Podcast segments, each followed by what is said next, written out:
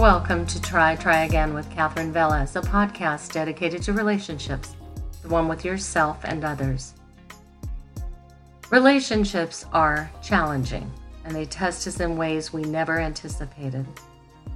Love is not easy. In fact, sometimes love can feel so painful, we consider whether it's even worth the effort. Unconditional love does not mean I will accept anything, and all love, all relationships, most importantly the one with yourself, must have healthy, strong boundaries. An old song recorded by many, including the Everly Brothers, Linda Ronstadt, I think Vince Gill recorded it, and Bruce Springsteen, asks the age-old question, when will I be loved? The lyrics are really heartbreaking, and the feelings are familiar to almost all of us because they talk about being cheated on and mistreated and misunderstood. When will I be loved? In my years of work as a therapist, I would say that this question is at the heart of almost all therapy. Susan is a gregarious, beautiful woman in her early 30s. She has a good job and enjoys traveling, hiking, dancing, and old movies. She's had a number of relationships. She talks about sensing when feelings start to change, and it always feels like a familiar pulling away to her, the feeling of not being good enough. She says, that's when I try harder and harder. And that intensity, it seems like desperation, and no one wants that. So I try to measure my trying to show that I don't care too much. But it's a tightrope to try and walk. How much caring is enough?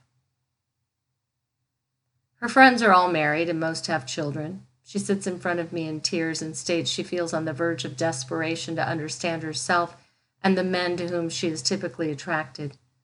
She feels her life is passing her by, and she wonders why it's so hard for her when it looks so easy for everyone else. She reaches for a tissue and asks, "What's wrong with me?"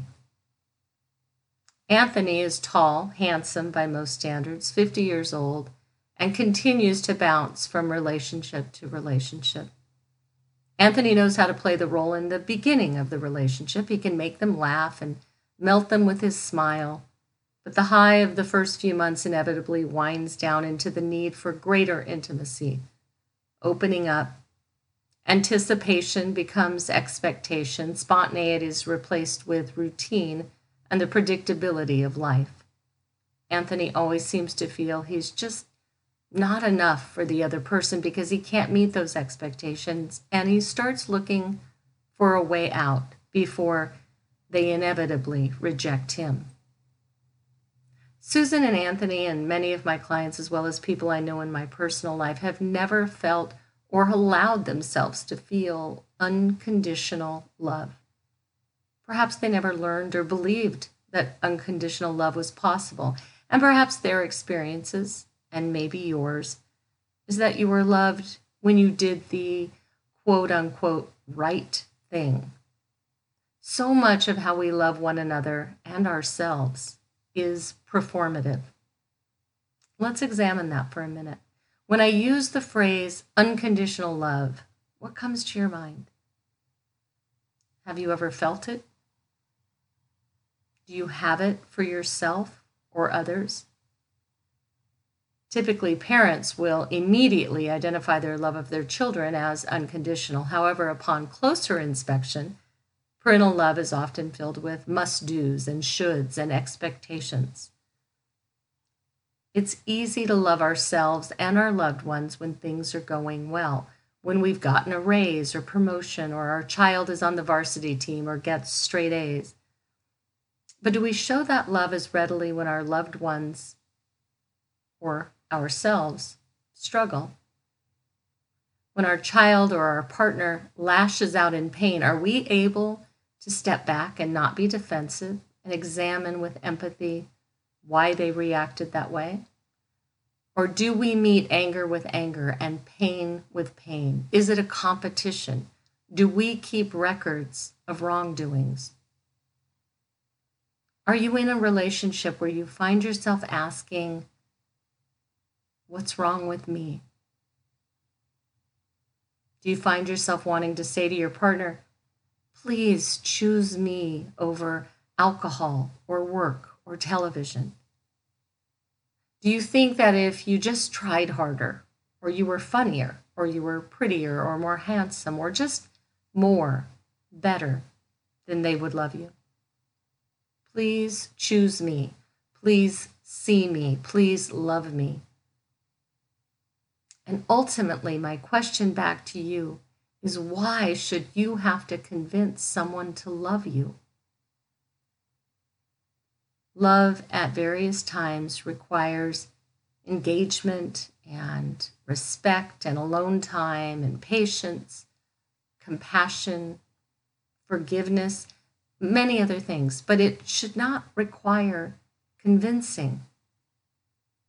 If you have to sell your loved one on your value, how funny you are, how good you are, and it's strictly performance-based, then it's not really love. Some people think unconditional love exists when there are no boundaries and anything goes in the relationship. Since we know that boundaries are the very things that keep us emotionally safe, to believe that there is some unconditional alternate kind of love out there where no boundaries exist is not only naive, but it is dangerous. If you see that in your relationship, please bring it into our session together. Much of what I work on with couples has to do with setting healthy boundaries, setting limits on things like withdrawing, controlling, irresponsibility, judgment. You absolutely can love someone unconditionally and hold boundaries around behavior that you will and will not accept. That is love. There may even come times when you have to say goodbye to someone you love. You love them unconditionally, but because of the damage they are doing, the pain they are causing, you can no longer stay in relationship with them. Often we think there's something wrong with me because there's always been something wrong with me. There's something wrong with me because I've always been angry or sad, or I've never been able to make friends. Mostly what I hear is, I've always felt alone. I've always felt misunderstood. I will tell you, as I told Susan, there's nothing wrong with you. I suspect if you have never known unconditional love, then you have not been fully loved. And that can often leave us with the feeling that something must be wrong with us. Others are worthy, others have value. But since we haven't been given unconditional love, then there must be something wrong with us. And that is a lie. The fault lies not with you, but those who may, despite their own best efforts, have fallen short in knowing how to love or express that love for you. When you explore yourself, when you identify what your soul needs, when you can relax into the authentic, ethereal, and solid self, you will find that unconditional love, first from you, and then, very likely, if you want, from others. Have a week filled with meaning and love.